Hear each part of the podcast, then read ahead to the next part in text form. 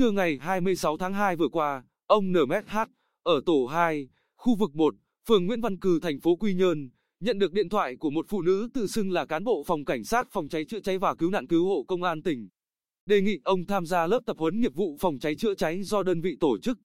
Để tham gia lớp tập huấn này, ông Hát phải đến ngân hàng nộp 450.000 đồng. Sau khi ông Hát nộp tiền, sẽ có người mang tài liệu và lịch khai mạc lớp tập huấn phòng cháy chữa cháy đến cho ông. Người phụ nữ đó cũng không quên nhắc ông tham gia tập huấn vì kinh doanh cho thuê lưu trú, nhà nghỉ khách sạn, mà không có giấy chứng nhận đã tham dự tập huấn phòng cháy chữa cháy thì sẽ bị phạt. Ông NMH không kinh doanh cho thuê lưu trú và là cán bộ khu vực nên ông đã báo cho công an phường Nguyễn Văn Cừ về cuộc điện thoại có dấu hiệu lừa đảo trên. Trước đó, một chủ khách sạn trên địa bàn phường Nguyễn Văn Cừ cũng nhận được cuộc gọi tương tự từ một thanh niên.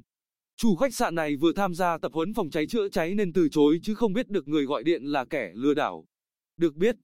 công tác tập huấn phòng cháy chữa cháy cho lực lượng bảo vệ các cơ sở sản xuất kinh doanh và cơ sở cho thuê lưu trú vẫn thường được phòng cảnh sát phòng cháy chữa cháy và cứu nạn cứu hộ công an tỉnh tổ chức tại đơn vị hoặc phối hợp với công an các huyện, thành phố, thị xã tổ chức ở địa phương. Việc mở lớp được đơn vị chức năng thông báo bằng văn bản và người tham gia nộp lệ phí khi đến dự tập huấn.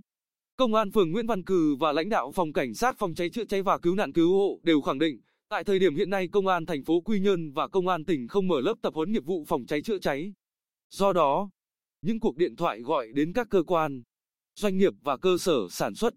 kinh doanh dịch vụ về việc nộp tiền để tham dự lớp tập huấn nghiệp vụ phòng cháy chữa cháy đều không đúng và có thể là hành vi lừa đảo của bọn tội phạm.